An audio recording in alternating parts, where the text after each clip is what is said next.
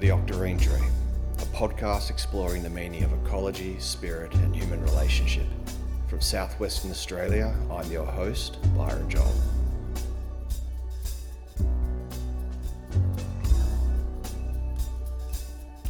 G'day, mob. Welcome back to the Octarine Tree podcast. Today, I'm speaking with a chap named David Spicer, who's very well known, at least in the Australian uh, permaculture and regenerative agricultural community and around the world increasingly. As you'll hear, he does a fair bit of work overseas, or did so before COVID. Uh, David grew up on a rural property in Tumut in New South Wales, and I have to say, of all the people I've met in this scene, in these fields, David is just about the most well skilled individual that I know. There's a saying, I think David Holmgren, co originator of permaculture, said in advice to people, permaculture students or otherwise, to be a jack of all trades and a master of two or three. Uh, reminds me of the old Sufis, the uh, mystic Islamic sect movement. The students of Sufism, I don't think monks is the right word, but the students of Sufism, part of their training, other than the meditative and mystical, was to be as skilled as possible. And I think they had to have seven trades that they were highly skilled in, at least a master of one. Dave Spicer is like that when it comes to working on the land and in these regenerative human systems. He can kind of do it all. He's taught me a whole lot, and he's a bloody pleasure to be around. He's a, he's a very valuable human being to have on your side, especially if the shit hits the fan. If it does, if the shit hits the fan, head to Tumut, New South Wales, and ask around for David Spicer. I do seem to have a little bit of a cold today, a little bit slow, a little bit croaky, but other than that, it was lovely having a good chat with an old mate. In this chat, we talk about his time growing up, his discovery of permaculture, his time with Bill Mollison on Tagari, not Tagari Farm in uh, Tasmania, uh, his work in Morocco, his trips to Japan, uh, earthworks, and his visions for the future. So, uh, without further ado, my mate David Spicer. So, David Spicer, welcome to the Octarine Tree podcast, mate. How are you today? It's Been a while. Yeah, it has been a while, mate. Um, you know, good, busy. Uh, Corona madness didn't um, slow life down, so you know that's good. I went from 80% international work to you know 100% national work or state national, statewide. Uh, all good, mate. Awesome, good to hear. And where where is here? Where are you at the moment? Uh, currently, um, on the banks of the Hawkesbury River, just out of Sydney, on a project I've been working on for a while. Um, now, most of you would have heard that most of the Hawkesbury or Richmond area where I am went underwater. Um, so, yeah, we're sort of just um, doing a bit of repair work on a little bit of stuff and, and continue to move forward with the project. So you were on that project before the flooding? Yeah, yep. And now you're, you're patching things up, eh? Yeah, um, it's just we've like where I was primarily working, the flood didn't affect it. There's a there's a dam which catches a lot of stormwater from the road above it. Um, so there's a hell of a lot of water come through, and um, we had a few little nicks and cuts. Um, but for the amount of water that that that come through the side, all's pretty good. So I'm pretty happy with that. Um, and where are you actually based nowadays? Are you back in Tumut area? Uh, yeah, I'm back in Tumut in southern New South Wales. Um, for me and my darling partner, Ariadetta, who I think you did met years ago. Yeah, yeah, we met. Um, have two beautiful children now. And yeah, we've got a half acre property just outside, in between Tumut and Gundagai. Um, and hopefully we're about to sell it and um, look at purchasing uh, a little bit bigger property and potentially with a few people, which sounds kind of interesting. Yeah. Complicated, but interesting. Yeah, that's always a bit complicated. you remember you and I and Barker were looking at land years ago up around uh, the Shannon? the Shannon, yeah, nice country up there. So you grew up around Tumut area, didn't you? You grew up in that neck of the woods? Yeah, that's right. Do you have a pretty rural upbringing relative to like most kids? Most definitely, yeah. Um, we like I, I lived. We lived sort of where I grew up till I was about eleven, but in that time, you know, we had we were quite self self reliant. Really, um, we had a large garden. We had dairy animals. We had meat, uh, rabbit, fish. Um, you know, my father trapped rabbits for a while, and we yeah, done a lot of tanning. You know, he sold the rabbit carcasses and uh, the the pelts went to Akubra hats. You know, we cut and distilled eucalyptus oil when I was a bit younger. Um, so it was my job to drag out the heads of the trees out of the forest, cut mine props, um, fence posts, and, and worked on you know farms. We we uh, were renting a house on a larger farm, and my dad would you know help out with the sort of livestock management. You know, mustering and, and marking and you know drenching and all that sort of stuff. So I was involved in all that. Um, so yeah, I, I, feel quite blessed actually. It was pretty tough um, for some reasons, but uh, in some ways I was very fortunate, and and I I didn't actually know how lucky I was until I got into this sort of. Uh, whatever you want to call it, permaculture game or whatever, mm-hmm. when I first went to Tagari Farm yeah. in two, thousand. Yeah. Um, I was actually astounded at the, light, the lack of skill of most people, and that that's not being offensive to anyone. No. It's just that I was in some ways in a bubble. Yeah. Um, of self reliance, uh, and you just do it, or you have a go at doing it. Yeah. And that's the mindset. Yeah. So I'm very lucky. I've mentioned it before, but Tagari Farm was the farm that old Bill Mollison started up in Tyalgum in northern New South Wales back in the 90s. I think he started it, maybe late 80s. I think. Yeah, 90s. yeah. You yeah. went there in 2000. Yeah, that's right. Yep. Was that your first introduction to permaculture? Uh, yeah. Look, I I actually done a PDC with uh, Bill in Tasmania the year before. Right. Um, and I you know, I, I learned by doing, um, and I just asked Lisa Mollison where I could go to get some practical experience. Mm-hmm. Um, and she put me in that direction. Um, and you know, then I sort of I started to do the real learning just by engaging in the systems. Yeah, that's how I ended up there. Did you find like for someone who already had a really strong background in rural life and farm work. What did you find permaculture actually added? I mean, what were you actually learning? Uh, it's uh, the interconnection that it, that it gives. It's uh, the systems thinking. Um, look, you know, be, before I, I, I actually went to university for one day um, as a mature age student when I was 25. One day. And I sat at university and I was like, wow, nah, this is not for me. Anyway, but you know, synchronicity or whatever you want to call it, where I was staying, uh, the lady put on Global Gardener, Bill Mollison's movie, uh, Global Gardener series. Right. And I, I was captivated because of his intellect, but his hands. Mm. You know, and someone from me coming from a working background. Yeah.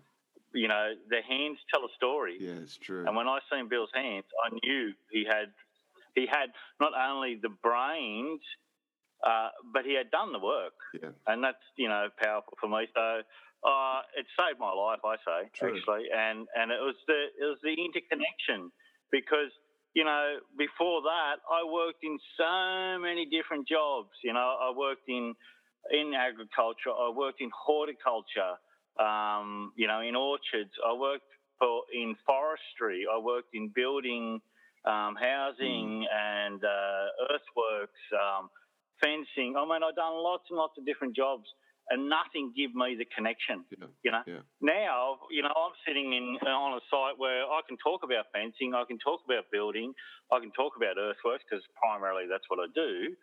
Uh, but I've got experience in that, and permaculture really, you know, whatever you want to call it. I don't care if you call it permaculture, whatever, yeah. but it's just systems thinking. You know, ecological, smart design. Yeah holistic system. Yeah, holistic system. Yeah.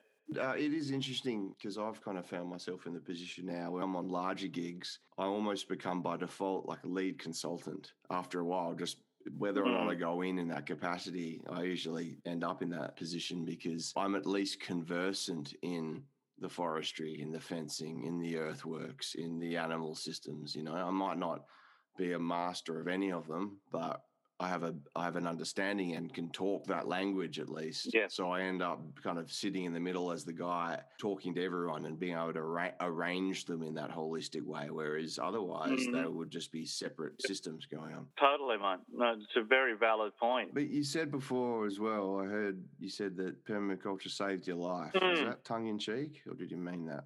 No, no, no. I'm 100% serious about that. I was a, a absolute furious young man. Okay, um, I drank lots and I done lots and lots of fighting. You know, street fighting. Right. Uh, I was pissed off. I was furious with the world. You know, where I was, I was building houses that are facing, and and this is before I knew nothing. Okay, Yeah. so we're building houses facing the road. In the middle of winter, you step inside the house and it's dark and cold. Yeah. That's just stupidity. A brand new house, you know, um, forestry. That's just, but you can't call it forestry. Actually, it's butchery. Yeah. You know, so much stuff that I see is butchery, and, I'm fucking furious about it. Actually, I'm still furious. I'm lucky I have a. Uh, uh, uh, somewhere to anchor myself and to vent and to pursue my, you know, positive movements. Yeah, but yeah. Um, I'm still furious. Yeah. Uh, but you know, I can have fun too and be angry. You were really affected and still are by the impracticalities of systems that, that we are still perpetuating now. Totally, totally. Does it piss you off? Oh fuck, absolutely. I mean, you know, where I'm working now, like I have to drive through the western part of Sydney to get here, Yeah. And so I'm seeing seeing the urban sprawl of the new suburban, you know, hmm uh, subdivisions or set developments, and it's just horrendous. Yeah. my kids who've travelled down there with me now, like, uh, you know, Teo's 10 and Isla's 7, and they're just looking at them, shaking their head, going, but Dad, it doesn't make sense, you know, like, yeah, yeah, it's just illogical. That sprawl of Western Sydney has now taken over the old Yeoman's property of Yobarnie. Mm. It's a that's a housing development now. Yeah, yeah, That should have been made some kind of national heritage site. yeah, I agree, mate, totally. I agree.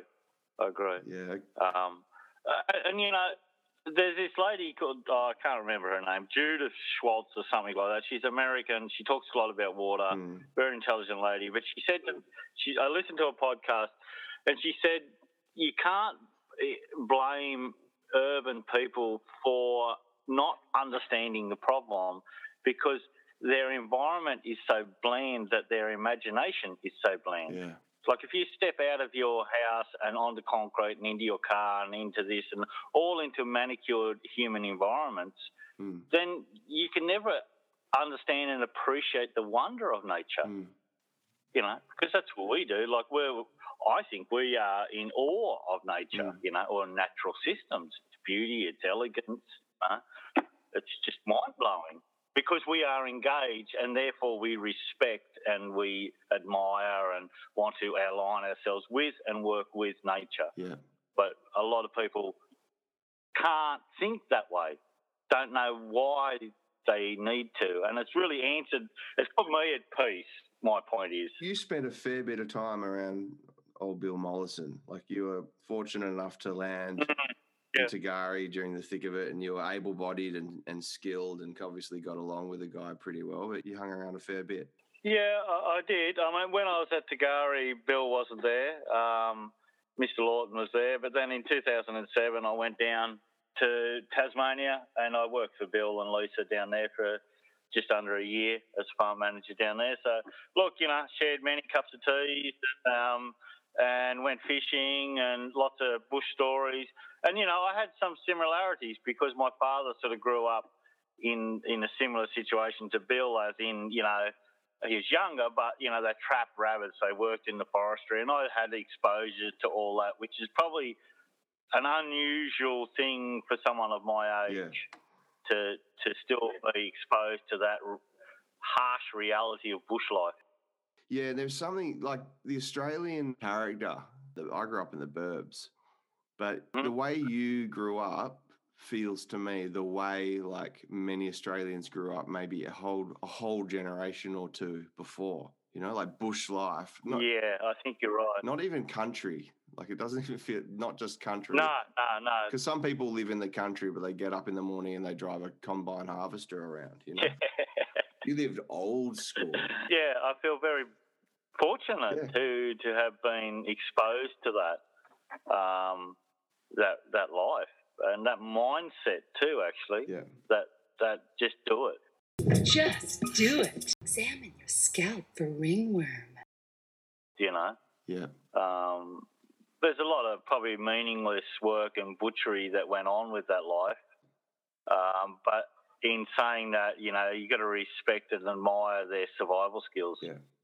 Because it was a hard life. Life back in the like pre, and I'm not saying you grew up in a pre-industrial state, but life in a kind of but then pre, I was going to say the pre-industrial world or a real living on the land context. Yeah, anywhere can be tough. But I think Australians have lost the appreciation for how hard it was in Australia during the colonial era. And I mean, I'm not.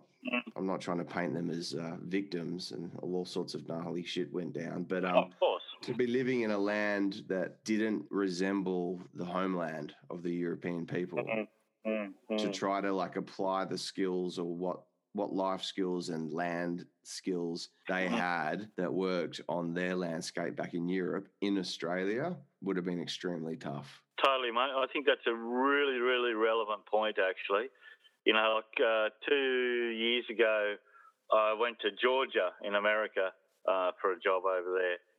And, um, yeah, like really great guy, Doug Roberts and his family. Um, uh, but, you know, what, what, it, and he'd been there. Um, their land was actually some of the first land that was taken off the Indians, American Indians in Georgia. Right. Um, and but but what it, it gave me in this insight that here they are, they come from Europe, they had the same environment, environment, you know, same sort of Yeah. biome in a Yeah. sense, you know, not very similar. and these yeah, yeah, and these skills were just passed on, Yep. and it really made me think the challenge of Australia Absolutely. you know, Australians, when we come from Europe to here, totally different landscape, vegetation, everything. You know, uh, yeah, it, it, it's just a mind twister. Yeah. It is a real mind twister, and and uh, the the mind twister is how do we how do we actually get back to a, a sustainable culture? How do we we can't rebirth it? How do we? Go forward to one. yeah, yeah, exactly, mate. Exactly, mate. Yeah, yeah. Well, I don't. Australia's never had one. no, I agree. Yeah, like in the US, they did, apart from the fact that they're a couple of hundred years older than us in terms of the European occupation. Mm, They've had functioning village life. mhm. They formed folk culture that was, to a larger degree than here at least, tied to the land and the natural cycles because it was so similar. Mm. I mean, uh, no, it's not identical, but Northern America, many parts, is very similar to the landscape that they came from. Yes. Over here, like almost alien. Yeah, yeah. I think like you know, Australia has some benefits in that. Like my wife's Japanese, and she loves Australia because it gives her freedom. Yeah. You know, there's no cultural boundaries in place, Mm. um, and I think that's that's a gift for us. And we've got to rebuild our culture. And I believe, I firmly believe, our culture is going to be rebuilt or rebirthed through food. Yeah. Actually, through sharing food, through sharing culturally diverse food, and communicating about food. And that's my belief, anyway. I, I want to see that happen. Well, you know how powerful food is Absolutely. Oh, and it has so much power and so much engagement. yeah. And I think that can actually get people from different cultures or different backgrounds or beliefs. I think it can give us a common denominator. Yeah. Do you remember the time I smuggled I smuggled um, corned beef down from my house to you, you Yes. at, at Zaytuna? And and Geoff I do remember that. Geoff thought it was contraband because it was all wrapped up in alfoil. Today's episode of the Octarine Tree is brought to you by Facebook. Should be working, but instead Facebook. Traffic lights have turned red, Facebook. Got five minutes, take a shit, Facebook. Facebook, Facebook, Facebook. Facebook. Authorized by Abel Vallejo Handler. Uh, the fun days, as they do. He came over like ready to backhand us, and like he's what is that? Unwrapped it. It was bloody corned beef. He, he had a good laugh. Not pickled pork, so that was Yeah, lucky. true, true. that was good fun. You know, like I did a couple of years here and there working on actual permaculture farms and institutes, and for all their Mhm. dysfunction, because they can be pretty dysfunctional, but Yeah, that man, it's so invigorating, so much fun. That year in particular, I had so much fun with Barker and yourself dropping in every now and then, and um, Marcelo, and um, or just all the woofers and the students and international. You know, when you're in that in that environment, and you've got this constant stream of Yes. students and woofers and teachers from overseas and you know there's doctors and accountants and lawyers and scientists and painters and plumbers and artists just everyone from all types all around the world and the discussions are so invigorating and everyone's just in the zone is what it feels like Yes, no, I, I, I totally agree with you, mate. I mean, you know, I, I think we do generate our own luck, but in saying that, you know, I feel very blessed or lucky to to um, be involved in all that, and you know, that's why I'm sitting here today. Yeah. You know, where I am today is, is from all them interactions. And uh, met my beautiful, well, met my first wife at uh, Tagari Farm yeah and now uh, you know I met my second wife at um at uh i do i remember i go. remember you like myself actually you've taken a few return trips to morocco to do work haven't you Yeah, yeah, yeah. I've been to Morocco Tell us about your experiences in Morocco and how the similarities or differences from Australia. There were times when I was driving down roads in Morocco and with the landscape and the eucalyptus and the casuarina and the acacias, I thought to myself, if it wasn't for all the donkeys, I could be somewhere in Australia right now. Very, I'm 100% with you there, mate. Um, I, you know, with uh, Laurent Levy, I remember driving down the road and he was listening to an Australian band on, on the radio, and uh, I could have sworn, as you said, you know, in an overgrazed, degrading landscape uh, with a few eucalypts sticking around. Uh, I could have sworn I was in Australia, and, and multiple times I could have sworn I was in Australia. You know, Yeah. uh, on a lot of the landscape. And in fact, actually, you know, we've got a hill, like a, a steep ridge west of our house, which is overgrazed by, continuously overgrazed by sheep. And that's my Moroccan hill, you know. I, I can see Morocco coming to Australia, Yeah. you know, particularly two years ago, like when we were right in the heart of that drought before the fires come. It, to me, there was no difference, you Mm. know. Overgrazed, mismanaged. Morocco is like this postcard for what 10,000 years of deleterious agricultural effect on the landscape. Hey, you can actually watch Morocco go from a rounded, humid landscape to a kind of squared, eroded, desertifying one in real time. It is a shame, yeah.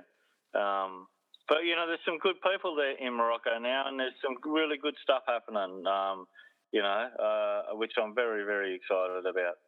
Um, so look, you know, I've been lucky to to to do some work in Morocco, which is great. You know. It's done a fair bit of earthworks over there, and it's one of those places where remedial earthworks can really shine. It makes a huge difference. Yeah, after going to Laurence and I sort of showed him and his guys how to do these uh, one rock dams or, you know, um, like tiny little check dams. And, and I got some good footage from that. And then the second time, well, the other time I, last time I went to Morocco, I went to the High Atlas to a place called Ecole Vivante, which is a school, um, a private school set up by a lady called Ido, who was German, who married a Berber guy, and she didn't want to send her kids to um, the the classic Moroccan school, so she set up her own school. Um, and look, I you know I had tears walking through the Yeah. school. It's it's just incredible what they do. Um, but Mhm. what's uh, it's amazing, mate. It is really in in in. Yeah, Ecole Vivante it's called Mhm. um, and what they do is, is bloody incredible. Like if people's if people can't afford to send their kids to that school, the the the parents are allowed to come in and work for the tuition fee. Really? Um, it's a whole. It's it's based off. Um, it's a little bit like a Steiner school, but it's based off a Swiss uh, model. But you know what? And it's only five acres what we were working on. But there's Sidi Moussa, which is the big mountain next to it. Um, the school had flooded. They only get 250 mil rain, but they do get summer storms there. And the school had flooded. Okay, uh, again because it's overgrazing. You know, there's no management of the livestock. Um, Yeah, no, no, none of the water is caught. It's just a big drain. Exactly, exactly. You know, people have been killed in the middle of summer from some storms. Oh yeah, yeah, totally. Uh, Not rare over there. Yeah, yeah, multiple times. Yeah, yeah, yeah, absolutely. Hmm. But what was kind of profound is we've done these little, you know, like crescent moon shaped or, you know, one rock dams in, in, in little water courses or Yeah, tiny rills and all that. yeah, And because that was at human scale and the kids could see that and they actually went out and done that, they've taken that knowledge and they've taken it to their landscape and their farms and they're starting to do that. Oh, that's a huge win for me. great. Yeah, that's success.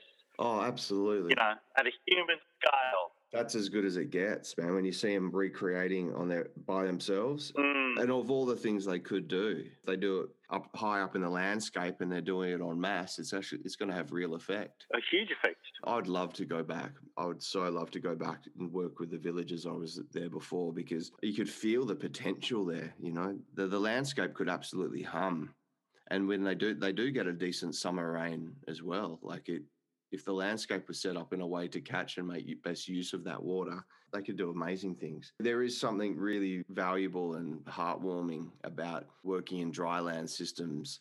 And I was talking to you know Neil Spackman. Yeah, yeah, yeah. Got a lot of respect for Neil. Done a Yeah, great job. Likewise. So I was having a chat with him, and he's just going to the nuts and bolts of how the systems work that he installed over there in uh, Saudi Arabia. Yep. And there really is there's something really satisfying about drylands work. Mm.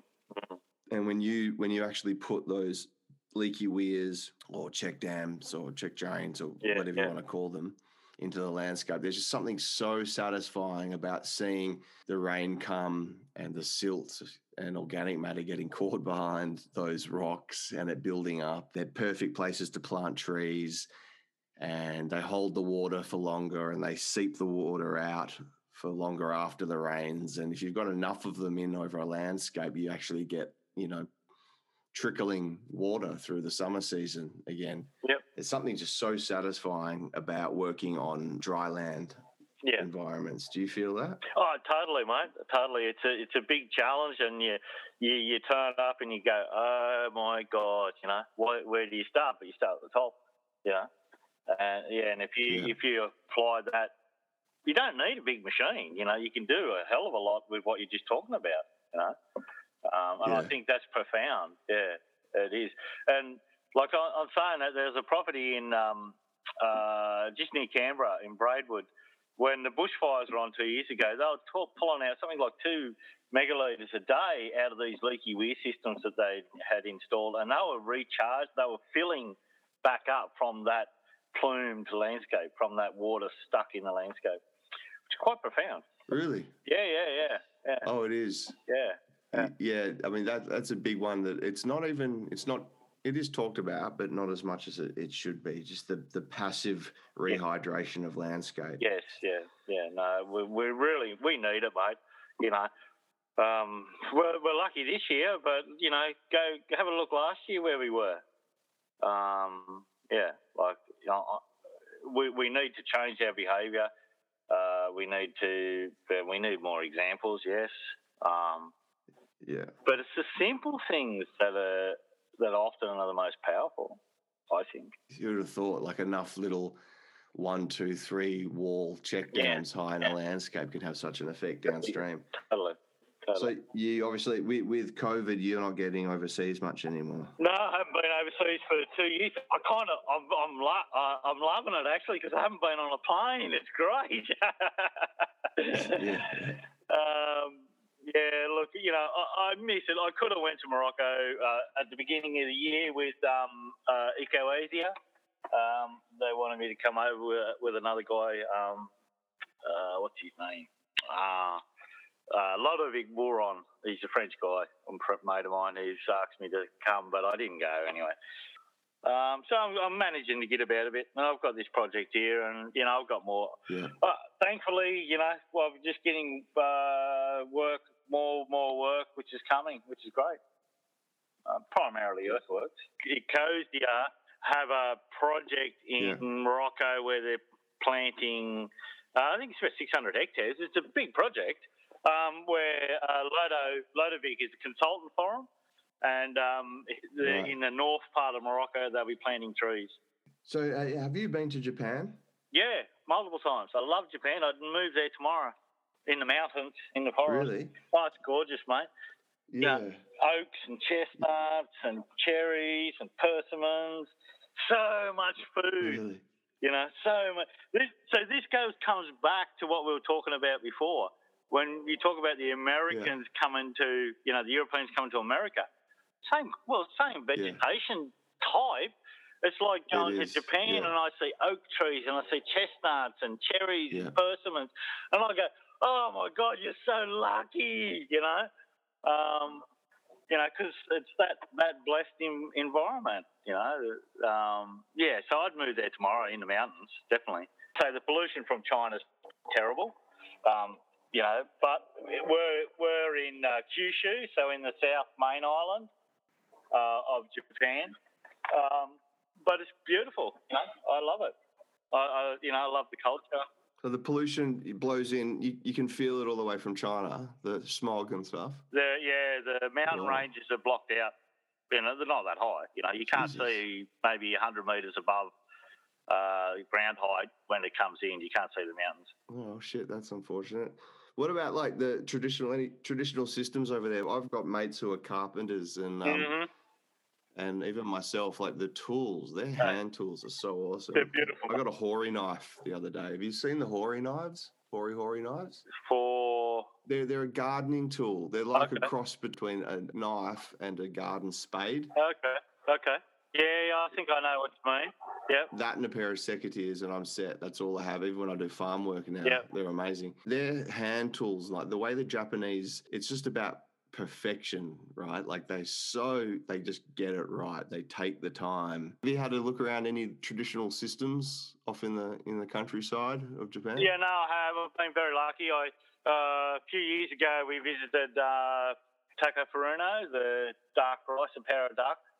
Um, and you know, with uh, Aries, my partner's father has taken us up into the mountains uh, quite a few times, and we've seen some old style sort of rice paddy, you know, old houses. But I- I'm a I'm a tool fan as well. Any blacksmith place I stop and I draw Mm, and I purchase. Um, yeah. I mean, I've got a yeah. I, I love Japanese tools and the quality of them. You know, I if I see an old building, you know, I, I take photos. I love it. You know, I just love the the earthiness of it. Um, but Japanese tools are, you know, I, I've got kamas and um, sickles and chisels and you know hooks Yeah. and yeah. I mean. yeah, I've, I've spent up pretty big when I've been to Japan when I can, and I'm ready to go again. uh, You're gonna get that tool bug. uh, it's efficiency. You know, they're just nice to use.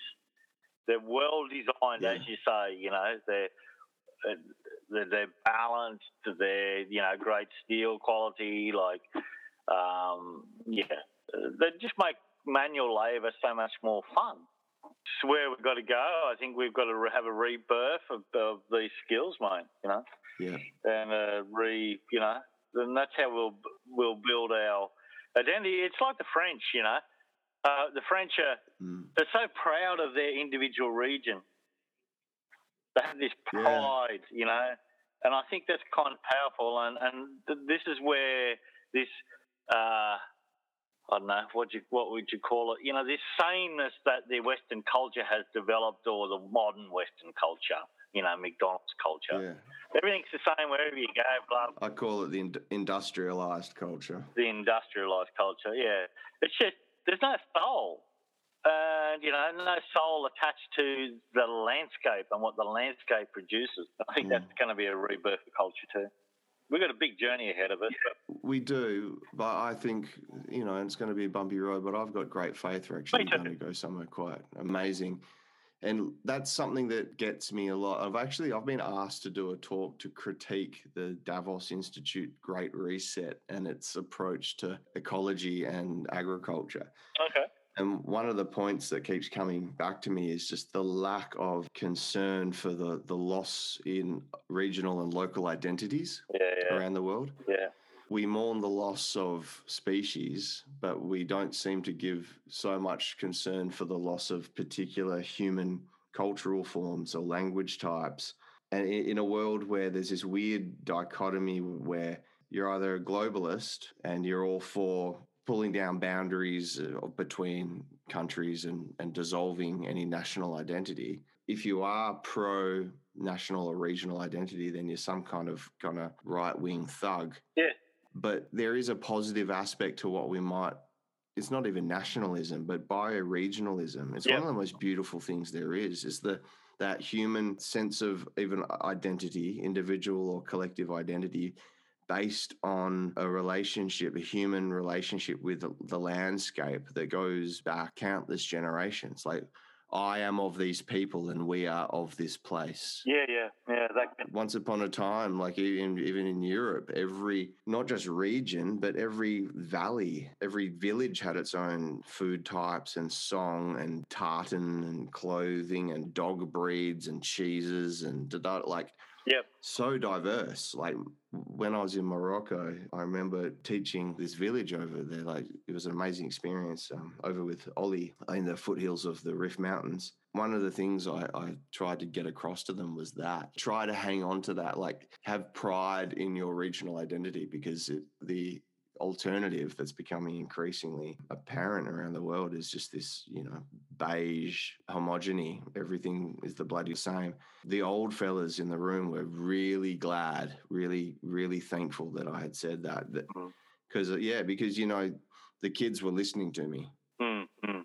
You know, like they, they wouldn't listen to their the old Yeah, yeah. their own elders, but they were listening to me. Mm. And the kind of penny dropped with them. I'm like, ah, okay, Mm-hmm. right, yeah. Yes, um, that's a really great point, mate. I, I, the first time I actually went to Morocco, I can remember sitting in um, in a village called um, Igordain, um, and uh, this young guy through the translator, you know, electricity had come to the village a year before, and therefore TV. And this young guy said, "I want to trade my donkey in for a car and move to the city," you know because they just they Right. seen that was the dream. They didn't want to live a life of poverty, you know. Uh, yeah. So that was my. And that's understandable, you know. If you want to uh, it is. Wanting to escape poverty, I mean, Yeah, look, I, I think this is a really relevant point, Byron. Like that, we need to sort of hammer down that we can create a beautiful life in the country. You know, I'm happy. I'm happy to live in the country. More than happy. Yeah, you know. And when when kids, you know, they might look at a field and think, oh, there's nothing happening. But when one has acclimatized to the subtleties of the Mhm. natural world and the patterns that are going on therein and all the it's a hive of activity you know there's so much happening in any any shot in any direction when you're out in nature or in the countryside you know what i mean like Yeah. to the untrained eye it can look like nothing's happening but when you catch that bug that's what i love about Totally. it i love it you know like Yeah. when a young person might be really into skateboarding and they kind of obsess over it and they're really into it and they get to know all the tricks and all the moves and all the best brands of the decks and the wheels and the trucks and the bearings and all the coolest skaters and who's doing what around the world and all the new fads. So you get really into it, right? Yep. Whenever you're passionate about something. When you catch that bug about the natural world and the hu- human relationship to the natural world, suddenly the entire world is extremely interesting and Yeah. really, really passionate about it. It's a but it's a really beautiful thing to be able to just step outside and some of the most amazing conversations I've ever had were just hanging out with other people in this field, going on car trips or Mhm. going for a long walk, you know, and just being able to spot this and spot that and talk about this and talk about that passion for the natural world and the human relationship uh, to it is actually extremely invigorating and it's a really beautiful thing. Yep. It, it totally, mate. And I, I feel very blessed in what I, I've managed to become known for or primarily do, and that's plant the water. Because once you plant water, then life expresses itself even more, you know, which is so cool. So Yeah. cool. Well, and you are bloody good at it, and you are getting a well. You've already got a reputation for being bloody good at it. So I'll leave you there, mate, because signals Yeah, no is worries. getting a bit wobbly. Yep. But can you let the listeners know where they can go to get hold of you, or see what you do, or maybe even say good day? Yeah, okay. Yeah. Uh, g'day, listeners. Um, well, you can look at uh, um, on the website, or you can look at uh, docspice underscore permaculture on Instagram. But what I wanted to say is I'd like to start sharing more of what I've learned Yeah. um, and try to do some more video um, just to empower people. Yeah, that's that's my aim. Yeah, I think so. I'd really encourage you to do that. Thank you. Yeah, yeah, I, I need to. I've seen your work, and it's really awesome. It's beautiful, and I, I, for one, would love to see more of it. No worries. Well, thanks, Warren. Pleasure, mate. Yeah, thank you. Thanks for taking the time. Uh, no worries, mate. All good. Okay. I hope to share a beer with you sooner than later. No worries. One day, mate. The, lo- the world's a small place at times. It is. It is. All right, mate. All the best. All right, mate. See you, buddy. Okay, take care.